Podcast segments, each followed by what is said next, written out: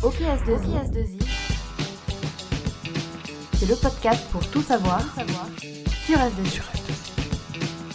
Salut à tous, je m'appelle Sylvain et vous écoutez OKS2I, le podcast pour tout savoir sur le monde numérique. Dans les épisodes 14 et 15 consacrés respectivement à la sobriété numérique et à l'éco-conception, on abordait le low-code et le no-code. Alors évidemment, j'ai voulu en savoir un peu plus. Qu'est-ce que c'est le low-code, no-code? Est-ce que le code devient plus accessible? Dans quel cas l'utilise-t-on? Sur quelles applications ou quel développement? Comment les développeurs abordent cette nouvelle façon de faire? On va voir ça tout de suite. Et pour parler de ce sujet, je suis à Tours, à S2I Atlantique, avec Sébastien Portier, qui est ingénieur chez S2I. Salut Sébastien. Salut Sylvain. T'es prêt? Je suis ready. Ok S2I, low code, no code, c'est parti. Alors Sébastien, avant de rentrer un peu dans le dur, voir un peu euh, comment et pourquoi on utilise euh, le no-code, no-code, eh bien moi je pense que comme beaucoup, j'ai besoin d'avoir une petite définition. Alors c'est quoi le low-code? Alors, je vais tenter de définir ça de manière simplement. Vas-y. Je pense que le mieux c'est de penser à des Lego. Ouais. Voilà, donc euh, en fait, low code, no code, c'est juste euh, finalement euh, le niveau de code que l'on peut mettre dedans. Quoi. Normalement, le no code, il y a vraiment zéro ligne de code qui sont écrites par la personne qui va construire l'application. D'où son nom. D'où son, son nom, no code. Voilà. Et on va vraiment en fait avoir une sorte de, de bibliothèque de briques Ouais. euh, qu'on va venir assembler pour fournir un applicatif, fournir un service. Donc ça va être euh, des briques pour euh, faire une page web, des boutons, faire une brique pour relire des fichiers. Enfin voilà. Et on va venir assembler les choses sans normalement écrire aucune ligne de code. Ça c'est le low-code. Ça c'est le no code. Le- C'est le no-code. Le no code, c'est ça. Et donc là normalement il y a vraiment aucune ligne de Y a rien à faire. Il y a rien à faire. Ok. Enfin il y a rien à faire. Faut quand même euh, construire des choses, mais on assemble. C'est de Oui, qui l'assemblage. sert à quelque chose quand même. Oui, il y, a il y a quand même de l'assemblage. Et après le low code, du coup, Ouais. euh, c'est un peu le niveau au-dessus. Donc on, est, on part aussi de, de finalement de un peu ces bibliothèques, sauf qu'on va avoir la possibilité pour des usages très particuliers de venir écrire un peu de code pour euh, customiser, pour refaire des composants sur des morceaux, euh, des morceaux très particuliers si on a un besoin très spécifique. Mais toute l'ossature globale, elle est quand même dirigée par ces euh, par ces blocs. Donc en fait c'est suivant l'objectif de l'application. C'est ça, et selon les, les besoins. Quoi. Si on, Su- suivant le besoin. Si euh, dans la bibliothèque ou dans le, le panel de, de choses, de composants qu'on a, il y, y en a qui manquent, on a la Mm. possibilité finalement d'aller les écrire ou un peu les customiser. quoi. Et du coup, pourquoi est-ce qu'on en parle dans la sobriété numérique? Je abordé un peu dans l'introduction. Pourquoi est-ce qu'on en parle dans la sobriété numérique? Parce que ça, ça consomme moins d'énergie? Bah, en théorie, oui, l'idée c'est que ce soit des composants qui soient un peu optimisés. Comment est-ce que ça consomme moins d'énergie? Bah, c'est de toute façon, derrière toutes ces briques, il y a quand même du code à un moment donné. Ouais. Il y a quand même des développeurs qui ont fait le code pour faire les briques de nos codes. Même sur le no-code, oui. Ouais, voilà. ouais, même sur le code, il y a quand même euh, des lignes de code. Derrière, il y a quand même des 0 et des 1 qui tournent quelque part. Mais l'idée, c'est de penser que ces composants ont été déjà euh, préconçus et de manière la plus optimisée possible. Alors après, est-ce que lorsqu'on les met euh, bout à bout, on obtient quand même une chaîne euh, éco-responsable? Ça, c'est encore une autre problématique. Le plus possible, en fait. Le plus possible, ouais, c'est ça. Après cette définition, on va parler un peu de l'utilisation, de l'application du no-code ou low-code. Alors, dans quel cas est-ce qu'on utilise ça? Alors, J'ai euh, un premier exemple qui peut me venir à l'esprit, Ouais. c'est euh, l'idée d'éprouver un projet. C'est-à-dire que par exemple, je sais pas, je suis une, société qui a un concept, j'ai Ouais. envie de le tester. Euh, j'ai peut-être pas envie euh, tout de suite de mettre euh, une équipe de div développeurs euh, sur le sujet. Je vais peut-être me lancer, faire un POC, voilà, construire un squelette d'application pour pour pouvoir éprouver ça, le faire tester un panel d'utilisateurs et en fait très rapidement je vais avoir des feedbacks sur mon produit Mhm. quoi, sans avoir à passer X mois de développement, je peux très vite, là, en, en une après-midi, te faire une petite application mobile, par exemple, avec deux trois boutons et qui tourne, et, et je vais pouvoir tester tout de suite. Et tout de suite voir en situation ce que ça, Ce, ce que, que, ça donne. Voilà. Donc après, des fois, euh, ça peut être juste pour éprouver, et finalement, après, on peut se dire, bon, euh, la solution répond pas, donc on va passer sur un vrai, euh, entre guillemets, Du du vrai code, ouais. voilà, du vrai Ouais. code, mais au moins, on aura éprouvé, on aura obtenu tout de suite les feedbacks des utilisateurs. Et après, il y a des gens aussi qui font tourner euh, des applications. C'est ce que j'allais te demander du coup. Est-ce que est-ce qu'une application euh, qui doit servir, qui doit vraiment qui est, qui est- ça y est, qui est- est- est sur le marché, est-ce qu'elle peut être développée en no code ou low code Il y en a Peut-être plus en low code d'ailleurs. Les deux. Il y a, Les deux euh, ouais, je pense que ça dépend vraiment des usages, mais il y a des applications qui tournent en low code ou en no Et code. comment ils font? Eh ben, écoute, je pense qu'aujourd'hui, y a- quand on développe des systèmes, finalement, les besoins, euh, on tourne toujours autour des mêmes besoins. Euh, je sais pas, on a besoin d'un site web pour euh, euh, pour euh, améliorer euh, le travail du quotidien. Ouais. Donc, on a besoin de faire un formulaire, on a besoin d'avoir des bases de données derrière pour stocker de la donnée, de lire des fichiers, d'en envoyer à droite à gauche. Mais finalement, d'un point de vue technique, même si les métiers sont différents, C'est la même chose. on retombe souvent sur la même problématique. Alors, sauf sur des besoins très particuliers, mais on retombe toujours sur la même problématique. J'ai besoin d'enregistrer ma donnée, j'ai besoin d'avoir un formulaire euh, pour saisir je, je ne sais quoi. Donc finalement, bah, en fait, on vient mutualiser sur des composants qui existent pour reconstruire, euh, reconstruire mais l'adapter aux besoins, euh, aux besoins du produit. Quoi. Et ça, entre développeurs, il y a des bibliothèques qui existent? Alors souvent, en fait, c'est des éditeurs. C'est des éditeurs. des éditeurs euh, spécialisés là-dedans. Il y a Mhm. des, des éditeurs qui sont là et qui fournissent des panels, ces panels de composants.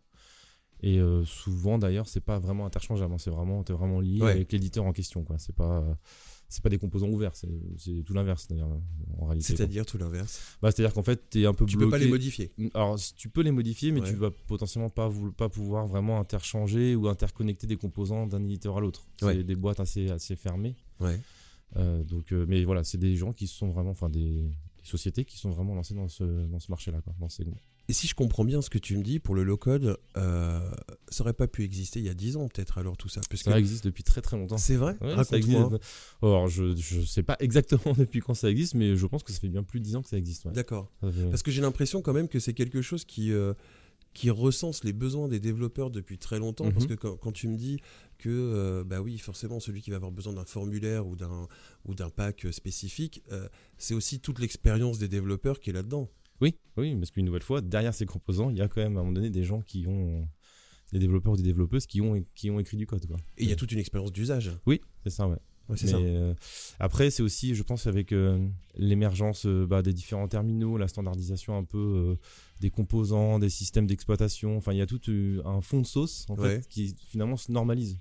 Euh, il y a 15 ans en arrière, on était sur des systèmes qui étaient euh, assez fermés, très spécifiques, donc euh, c'était assez dur de, de- de- Mhm. d'avoir des composants comme ça qu'on pouvait mettre un peu n'importe où. Aujourd'hui, c'est assez simple. quoi. Je mets en deux secondes sur un bout de serveur dans le cloud mon, mon, mon service, hop, ça tourne. Ça tourne et c'est bon, En une heure, c'est réglé. Quoi. Ouais. J'ai, quelque chose qui fonctionne. Quoi. Donc, euh, Donc c'est la rapidité aussi. ouais, c'est ça. La rapidité de déploiement. Ouais.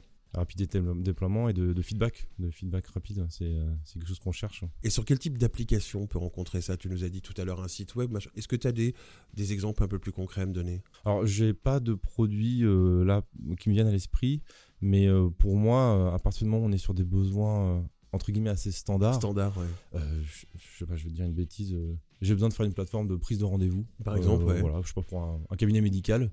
Bon, bah, avoir besoin bah, d'une base de données, euh, d'une petite application peut-être mobile euh, web avec un formulaire, un calendrier. Bon, bah, tout ça, c'est des choses assez classiques que je vais pouvoir euh, trouver finalement euh, dans ces composants-là. quoi. Sébastien, pour un développeur, un ingénieur, comment on vient au low-code, no-code? Ah, je pense qu'on va pas se mentir, c'est pas une, une, une stack technologique euh, qui a très bonne presse au niveau des développeurs. Si je fais un peu l'analogie, c'est comme si euh, moi je suis boulanger, euh, j'aime Mhm. bien pétrir ma pâte, faire les choses, et finalement demain on me dit bah non, je vais t'amener Un distributeur je de- vais t'amener tout tout cuit, t'as juste à mettre Ouais, dans le ça. Donc honnêtement, je pense qu'au niveau des développeurs, globalement, je dis bien dans, dans- globalement, hein, je pense que ça n'a pas très bonne, très bonne presse. Ouais. Euh, je pense que c'est aussi pas mal utilisé par des gens, par exemple, qui plutôt des gens qui viennent pas du tout de la technique pour le coup. Euh, je sais pas, moi, je suis business analyst, je suis une personne du métier. Je, je suis peut-être à une petite approche technologique, mais je sais pas forcément écrire du code. Bah, je vais pouvoir, euh, si j'ai mon, mon besoin en tête, je vais pouvoir finalement euh, très vite, comme je te disais, euh, faire au moins un, un proof of, con- of concept, euh, tester une application tout de suite. Quoi. Après, à nouveau, quand on fait des composants low code, no code, il y a quand même des développeurs derrière. Bah oui, c'est ça, ouais. qui, qui les développe. quoi. Je pense que globalement, c'est un peu vécu comme une crainte par notre métier, comme un risque, une menace, quoi. Une menace que de, de- de perdre un peu notre, notre, notre valeur ajoutée, quoi, en fait. quoi. On y a un peu répondu avant, mais pourquoi du coup on on doit ou on peut utiliser le low-code, no-code, Sébastien? Ah, déjà, je pense que dans notre métier, comme euh, toute solution, c'est pas une solution miracle à tout. Voilà, Ouais, c'est, ça, c'est important. C'est euh, une solution parmi tant d'autres Ouais. qui, à mon avis, euh, et je le dis en tant que développeur, peut répondre à certains besoins, mais ne répondra jamais à tout. Quoi. Quand on a des choses euh, très particulières, peut-être aussi des, des- des besoins de performance euh, très taillés, ce genre de choses, on va vouloir mettre un peu plus les mains dans le, dans le cambouis, ce qui est normal. Quoi. Mais euh, je pense que pour certains use cases, ça, ça a clairement son sens. quoi. Et puis il y a- il y, a aussi l'aspect éco-responsable. hein. Comme on disait, bah, je- euh, à mon avis, voilà, ces, ces composants sont quand même taillés, euh, en théorie assez bien conçus, au moins en- au niveau de la boîte, pour, voilà, pour limiter un peu tout ce qui est consommation d'énergie et, et autres. Et donc c'est forcément l'avenir. Quelque part, c'est l'avenir. Et justement, l'avenir du low-code, no-code, hein, pour toi, c'est quoi? Ah bah, pour moi, et je pense que je suis pas le seul à le dire, euh, ça va, ça va exploser. Ouais. Euh, on en parlait tout à l'heure, par exemple, on- euh, le RPA sur, sur SAP, c'est des, des robots. Le Euh, RPA, Alors le RPA, c'est euh, c'est des robots qu'on fait tourner sur des, des gros ERP comme SAP et qui vont euh, simuler des clics pour automatiser certains processus. on Ça, en reparlera bientôt dans un prochain épisode. voilà, sans transition. bah ça, typiquement, on est dans une approche un peu, un peu low code. D'accord. fait, n'y a pas forcément à la base besoin d'être pur développeur euh, pour, euh, pour commencer à automatiser certaines choses. Après, si on, on, on peut aller mettre les mains un peu plus dans le code, hein, mais, euh, mais pour automatiser certains processus. Et, euh, et ce type de techno, clairement, à l'avenir, ça va exploser. Donc là, on fait un rapprochement entre le low-code et l'automatisation, ça va Ouais. ensemble. Alors dans, dans, Il ce, y a un cas, lien. dans ce cas de figure-là, pour la partie RPA, oui, Ouais. mais euh, c'est pas le cas forcément euh, quand je te disais par exemple un, un système de, de prise de rendez-vous d'un cabinet médical Oui, là- par exemple, là, on n'est pas dans des systèmes d'automatisation, mais euh, Mais en tout cas, sur les gros projets d'avenir, sur Euh, l'avenir, c'est bah, un lien entre, entre l'automatisation et le, et le low-code. Ouais, c'est ça. On va parler un peu de toi, Sébastien. Pourquoi ça te, c'est quelque chose qui t'a attiré, qui t'attire le low-code, no-code? Tu me disais en préparant l'émission que tu faisais énormément de veille là-dessus. Pourquoi ça t'attire? Bah, de manière globale, je, je fais, j'essaie de faire de la veille euh, dans notre secteur parce que ça bouge. euh, Tu es un bon ingénieur. Ça, voilà. je passe euh, pas mal, au moins une, une heure ou deux par soir à suivre un peu Twitter et, et tout ce qui s'y tout passe. ce qui se passe. Voilà. Je sais que c'est un, c'est un secteur qui va, qui va augmenter. Hmm. qui clairement qui va exploser. Euh, le monde du numérique, en plus, c'est un monde qui recrute. On voit qu'il y a de plus en plus de gens qui sont en reconversion. Euh, donc, ce type de techno, c'est finalement euh, pour commencer à venir, quand on ne vient pas de la technique pure, venir commencer à mettre un peu les mains dedans, euh, c'est une bonne, une bonne approche, quoi.